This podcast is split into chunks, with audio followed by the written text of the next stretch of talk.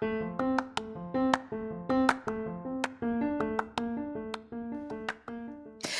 there, and welcome to the daily podcast where wisdom smacks us with kisses or love taps. I'm Michelle Spiva, a wisdom strengthening coach, your host, and practical priestess of wisdom. Join us daily to gain wisdom and mental strength as we tackle innovative thinking, address emotional and behavioral life traps, and yes, provide you with some practical how to's to wrap it all up. So settle in or crank up the speed 2x, whatever gets your mental processes firing as we dive in. Stay tuned.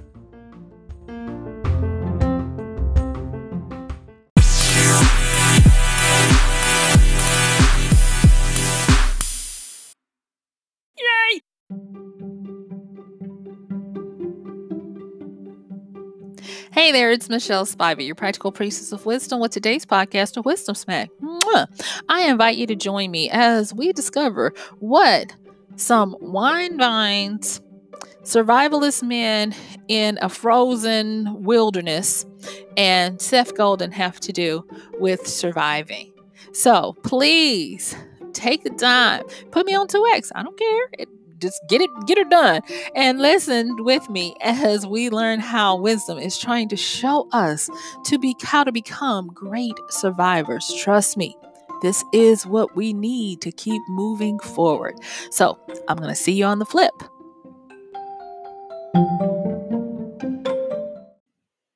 Hey there, and thank you for joining me for today's podcast of Wisdom Smack. So, like I was saying in the beginning, uh, in the opening, we're going to be talking about how to become a great survivor. And I'll just tell you the gen, not the genesis, but the culmination of why we're having this conversation today, because wisdom is wonderful. I was actually taking a break, and uh, I like the History Channel.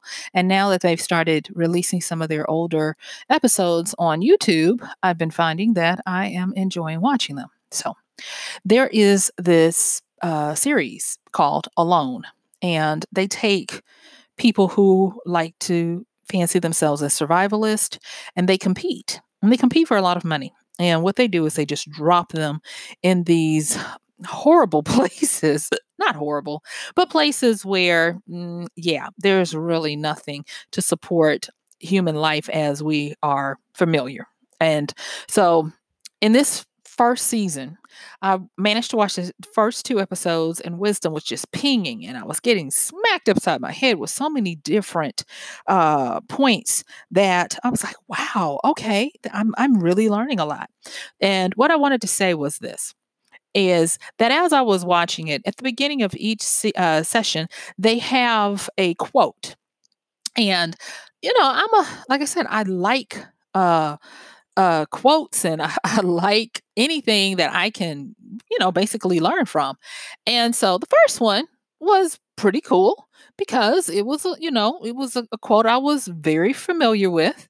And it uh, was uh, about Henry Thoreau going out into the wilderness to see if there was anything that he could learn from the lessons that the wild had to teach him. And I was like, that's pretty cool.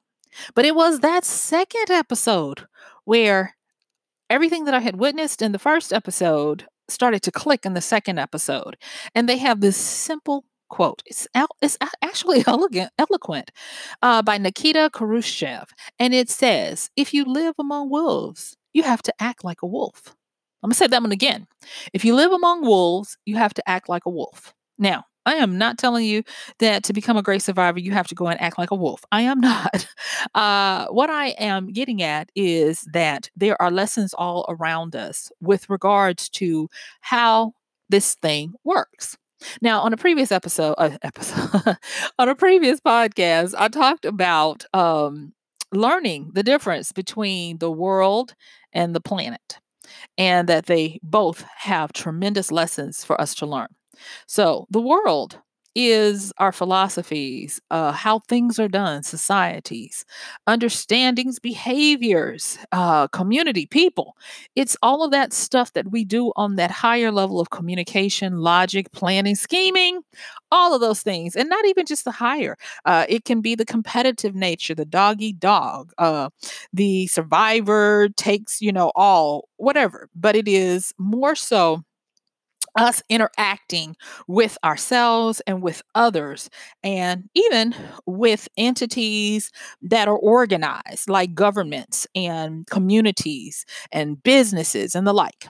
But when you get to the point where you're talking about the world and you're talking about the planet, the you know this earth that we all live on. I, I suspect everybody that's listening to this is listening to it from Earth, but hey, it's cool if it's not hi there. okay, but anyway, let me stop being foolish. Um, if you're talking about that, then you're talking about the biological, the mineral, the essence, the relationship between uh, man and nature, man and animal, man, and when I say man, people, humanity, and the tangibles of where we inhabit. And that is one I am I am sorely sad to say that I don't have as good of a relationship as I would like. And it was very evident as I'm watching these people out in this frozen land full of greenery, but it's cold as Hades, it's wet, and it's up in Vancouver and I think in the upper tip, like around Canada. And these men are shivering. They're trying to start fires with wood, and they're they're showing flashbacks of how good they're able to start fires with almost anything. And honey, it's just not working. And what I learned was that yes, Thoreau was right. The wild has lessons, but are we able to learn? And I'm going to piggyback that off of what we're all in the midst of right now. And when you're dealing with a pandemic, uh, no matter how it came to be, you're dealing with the lessons of the planet. You're building you're dealing with the biological. And so many times we try to bring our worldly, meaning our philosophical, our uh our uh psychological, um, our emotive ways to the wild, and the wild is not having it. wild does not care. And I can prove it really quickly.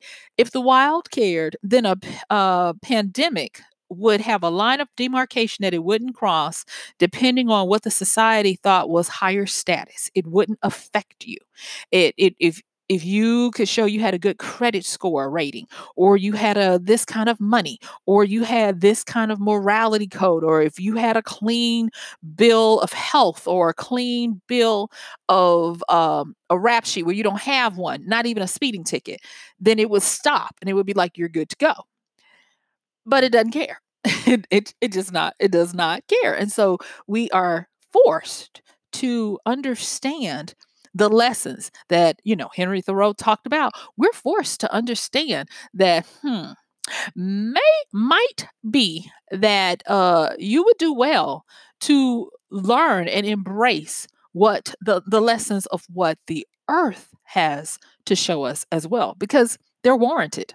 And when i was like i said watching this um the second edition of uh, this thing, I got nosy and I went over to the History Channel, and sure enough, they have all of the ones, uh, you know, all the episodes. And I don't have that kind of time to watch them right now, but I'll definitely be continuing to watch them in piecemeal uh, as they come out. But I was nosy enough to figure out who won and who came into second place. And so going back and remembering how these folks uh, behaved on the first few days because the first two episodes talk about are are all about like the first three days of them being there.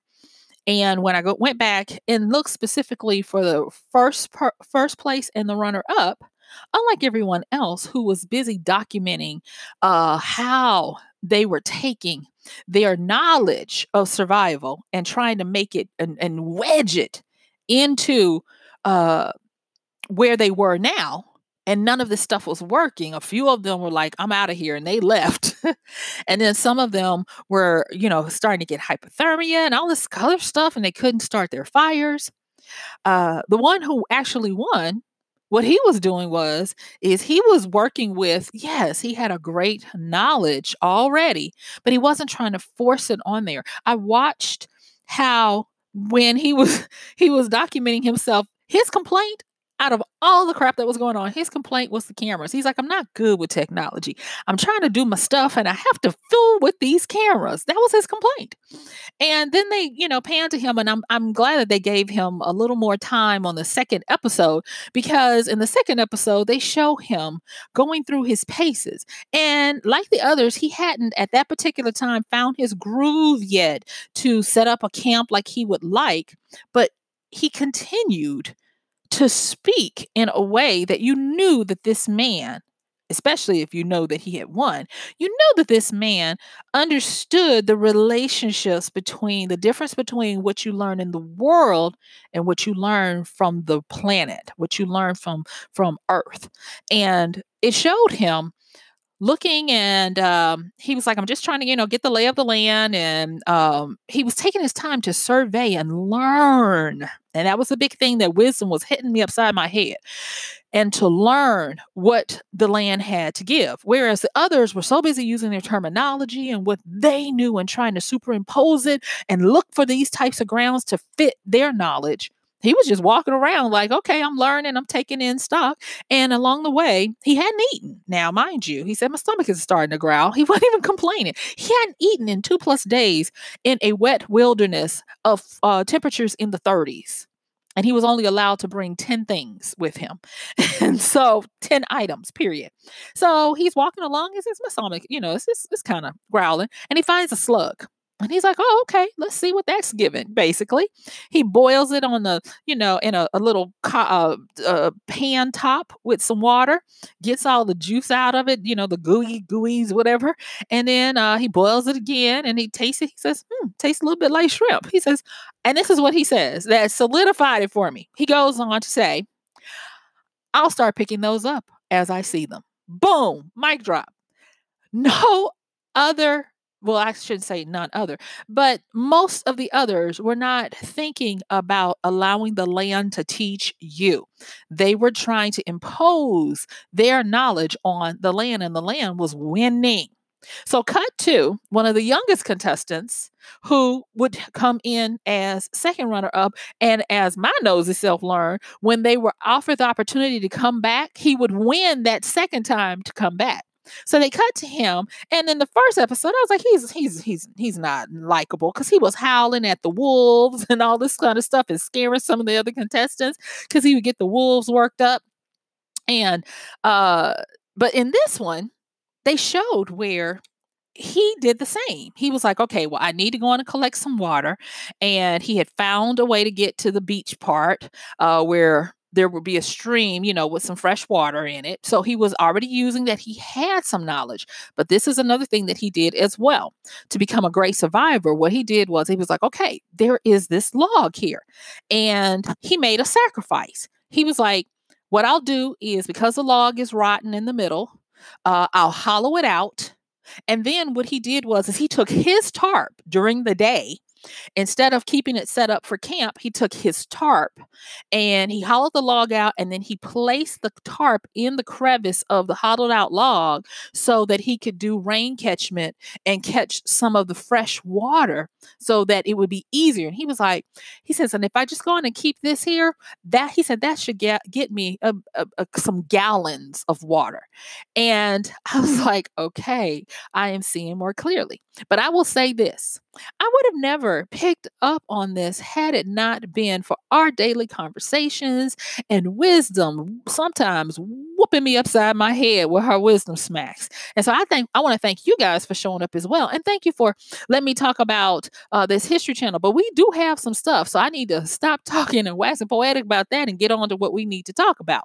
All right. So the other day, I talked also about History Channel, Marvelous Wonders, Marvelous Marvels, I think, and the winemaking process. And I was so enamored with it because I don't drink wine, and I I had it all wrong. And like I said, I was um, I'm working on a book where there's uh, a vineyard in it, and I, it, it was helping me. But the thing that I wanted to bring back as well is that the vines that the grapes grow on, especially the ones that are made for champagne and how it says that uh, wine grapes uh, flourish in the rough terrain. And they flourish from this concept known as stress in that winemaking industry. And with stress, the more those vines have to struggle to thrive in those rocky, rocky uh, crevices and uh, nutrient uh, uh, lacking soils, the more it produces an intensity, complexity, color, and even structure of how the wines are produced. Um, learn this that with the red grapes, uh, now this is not in uh, the area where champagne is made because that's made mostly from white grapes but um, in some of the regions where you have the red grapes depending on how much stress uh, it dep- it will sometimes translate into a thicker outer skin where more of the yeast is made on the outside of the skin and the difference between a white wine a lot of times and a red wine is that the white wine skins are removed whereas the intensity of the red wines comes a lot from the skins and so that high stress with those thicker skins uh, makes for a bouquet that's uh, intense and uh, vibrant, colorful, and complex. And I was like, wow. So over and over again, I am seeing that uh, there is a repetition in what wisdom is showing us, and that is that we would do well to learn from the lessons that the wild has to, uh, you know, share with us. Because so long we have been learning from the wisdom of our worlds, our philosophies, uh, our um, logic and logistics and all the things of the peoples, all the things that we do. But to survive, and y'all know I had to go to my etymology, so let's get it. From the mid 15th century, uh, when it's implying surviving, what survive means is to outlive, to continue in existence after the death of another. Um, in its original sense, uh, meaning of inheritance or for legal senses, it meant, and it was an Anglo French word, uh, survivor, sur- survivor survivor. I, uh, uh, I messed that up. but what it meant was to live beyond, live longer than, or to super, meaning above or beyond, to super live something. And so it meant to live on. And when I looked at the lessons from uh, the wine edition of the Modern Marvels, uh, as well as the show alone, what they were setting up is they were setting up the premise of survivor who could outlive and continue to exist after the death or the falling away of another, who would be able to become stronger because of the stress and the struggle that the wild gave them to emerge. That would be to survive. And so, with that, y'all, I'm telling you, I'm so excited. I was like, oh, Lord, I hope I can contain myself as I'm talking to you because how to become a survivor is not about struggling to pay some bills. It's not about uh, struggling to get, uh, you know, ahead of somebody else. Mm-mm. To survive when it comes down to it, is to stop trying to be part of an organization and instead become part of the organism. Shout out to Seth, Seth Godin uh, for that. Y'all, don't sleep on Seth. If you want to get some really good aha hmms every day, uh, go check out Seth Godin's blog at seth.blog. He does them every day. He's my inspiration. When my sinuses are acting up, when my migraines are here, when I am just not feeling it, I look and sure enough, Seth is still putting out something daily. So here I am. but what Seth talked about was he talked about how there comes a time when you have to realize that an organization is something formed and uh, set upon by someone. It is controlled by them and it is made to be a static thing that works in a prescribed way that they want it to work. And he said, but instead of trying to fit into somebody's organization, consider that the better thing is to be a part of an organism. Now, from my biology days in undergrad, uh, I definitely learned a thing or 30 about living organisms. And with living organisms, unlike an organization where it is orderly, an organism is set about for the task of living and consistently changing where it adopt it adapts to its environment. It changes to where cells develop, some die, and are replaced. But its modus operandi is to survive. It adapts to the current environment or it dies. And because of that, when you're thinking about pandemics and you're thinking about, well, how did people make it when these happened before? What did they do? A lot of times they learned to survive, meaning they learned to adapt. Go back to our two guys from that show alone. And unlike the others who were trying to force the wilderness to become ordered based on their plans that they had, one guy even said, he said, This is not working out how I planned. he said, I thought I was going to be able to be here for the long haul. He says, I think I'm about to call it in. So, you know, and go home. He says, It's just not worth it. But the two guys that would prove to be the ones who could outlast everyone were quickly adapting and not trying to force their will on something. Instead, they were becoming part of the ecological system. And so, guess what? When you want to become a great survivor, no, you don't have to go out to the coast of uh, Vancouver and freeze and get hypothermia and almost die and lose your mind. No. Understand that you are already in an organism and it's called our culture going back to my biology days, that's what they actually called an organism on a petri dish, a culture. Because a culture is an assemblage of cells that work together to achieve something. And understanding that a culture is an organism means that you have to understand that things change. Let me say that again. Y'all, things change. You have to move with the culture or get left behind and die. You cannot fight or box with the wind. You cannot shout to the pandemic and say, Leave, burn. Let me stop making fun of that man.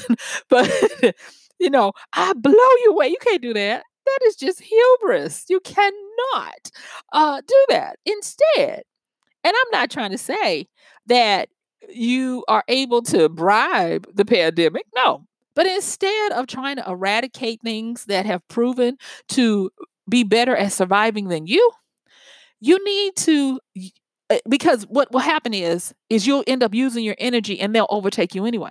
So instead of that learn to adapt and coexist. Learn to do things that make you adaptable and thus stronger so that you do survive meaning to outlive to continue in existence to supersede beyond to change. Because that's really what survival is. Survival is synonymous with change because you have to become a different person to outlive whatever is facing you. Okay. So, one of the things that I'm learning with regards to survival in our society as a culture is this concept of being right or following your truth. The other day, I, I talked about, inspired by um, Naval, uh, how Naval was talking about there is a vast difference between individual or personal truth and societal co- uh, consensus. And in uh, in in uh, a nod to that, I wrote down something um, that I think is apropos for talking about how to become this great survivor, and that is, uh, Oscar Wilde, I've got a few sayings from Oscar Wilde and Voltaire, but Oscar Wilde says, Nothing is so dangerous as being too modern. One is apt to grow old fashioned quite suddenly. Now, when he talks about being too modern, what he is talking about in the sense of the context that he was writing it, he was trying to talk about someone who is always trying to seek a way to kind of control their environment, to be the avant garde, to be the one who is, you know, always um, establishing or aka organizing what people what people do. Because he said you're apt to grow old fashioned quite quickly. And the reason behind that is what oscar wilde was saying in this regard as i'm interpreting it is that be careful that you don't get into your own habit and thus you can't move with the times. And then let me talk about Voltaire real quick.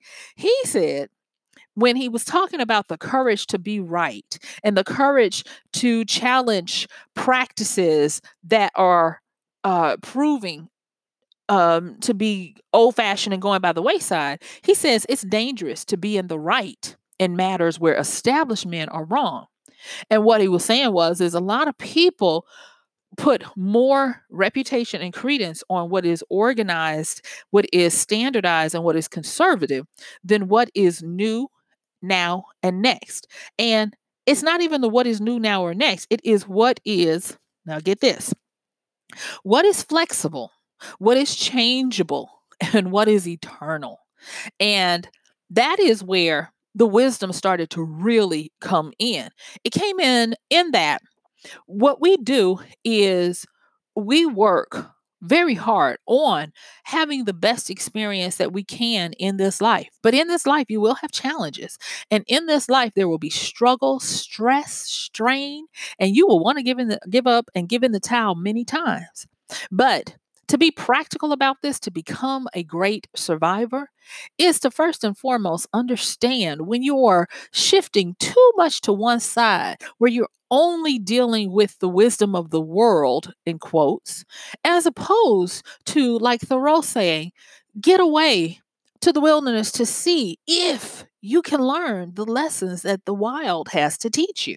We have to be able to understand that in life there are pendulums. We talk about these these pendulums, we talk about polarities and all of that.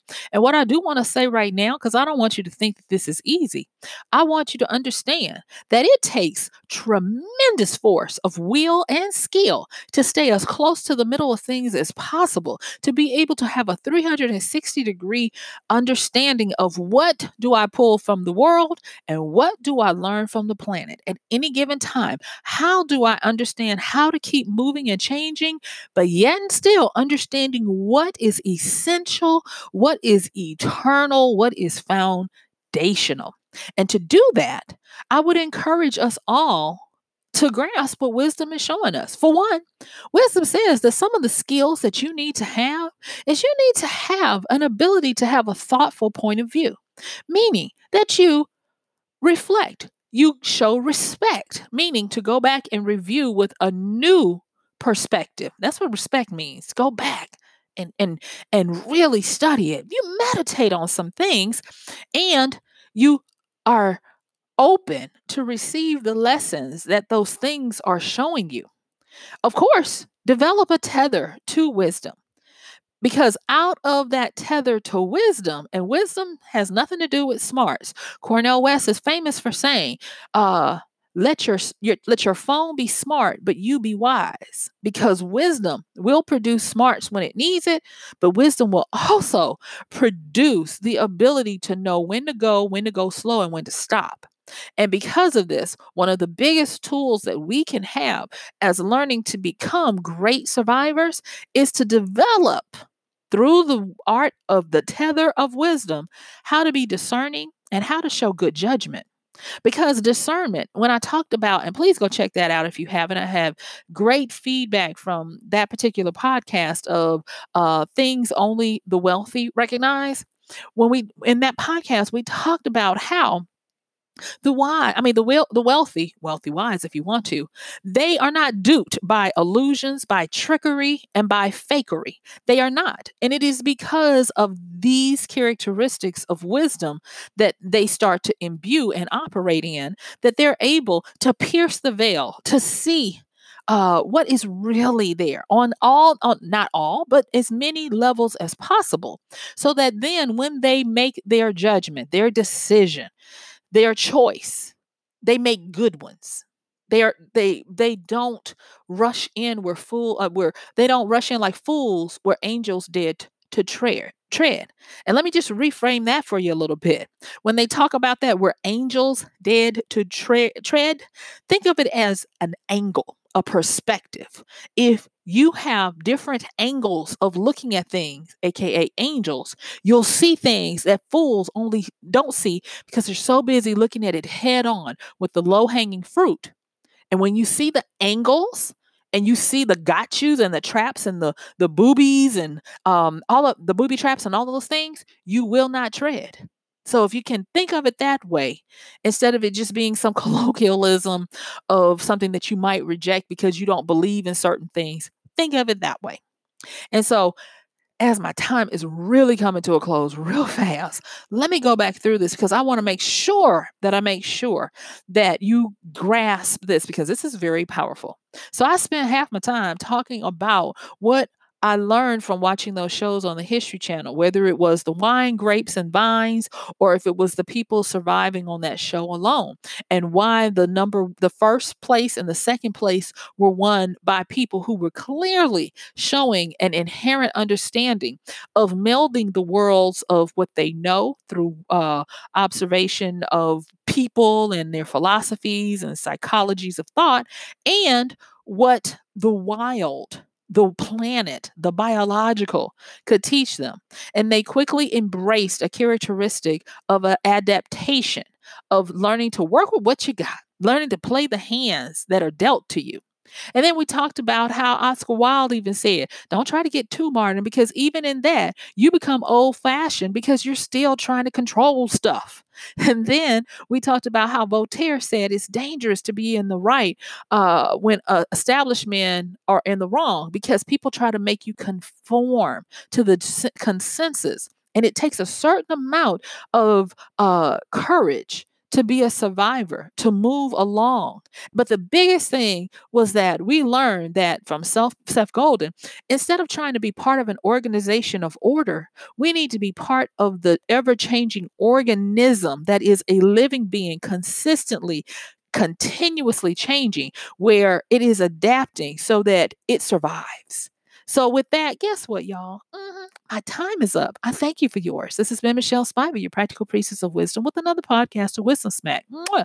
Don't forget, like, subscribe, and share. And thank you so much to those people who have been sending me keep, you know, the keep businesses going uh contributions to my Venmo, PayPal, and my Cash App. Thank you. Bye.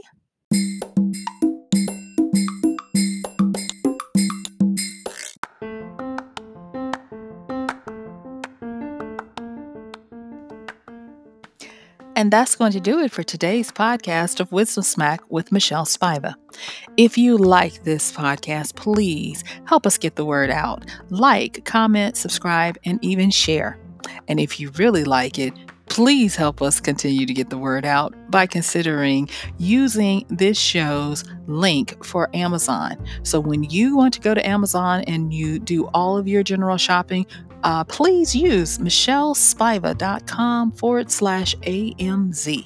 It's simple as that. It doesn't cost you anything extra, and this show might receive a little bit of commission that will go towards helping to further get these episodes out to you and to others. So thank you so much for listening. This has been Michelle Spiva with Wisdom Smack. Bye.